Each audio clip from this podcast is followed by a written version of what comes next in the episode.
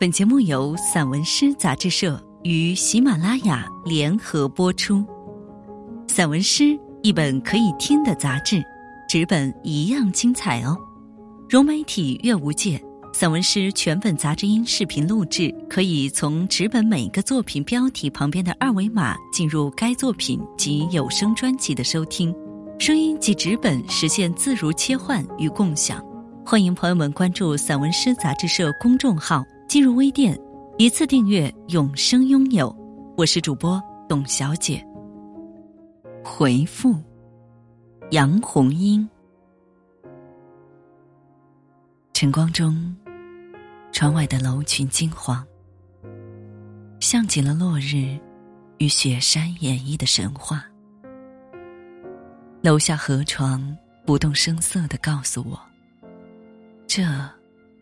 仅仅是一个错觉。九楼的书桌，兀自呆在我面前，铺开不笑，也不调皮的河流。忧郁的孩子，一点点涟漪，悄悄记下群楼的身高，天空的年轮。我想起儿时摘桑叶的手，为一只幼蚕。种下懵懂的梦，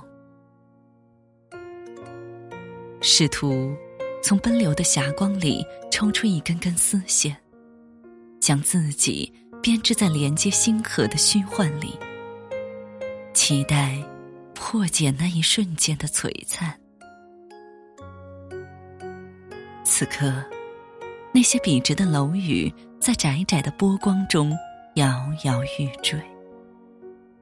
自居住已久的这座城市给我的邀请函，不用书写，那一圈圈渐淡渐远的透亮水晕，便是我的回复。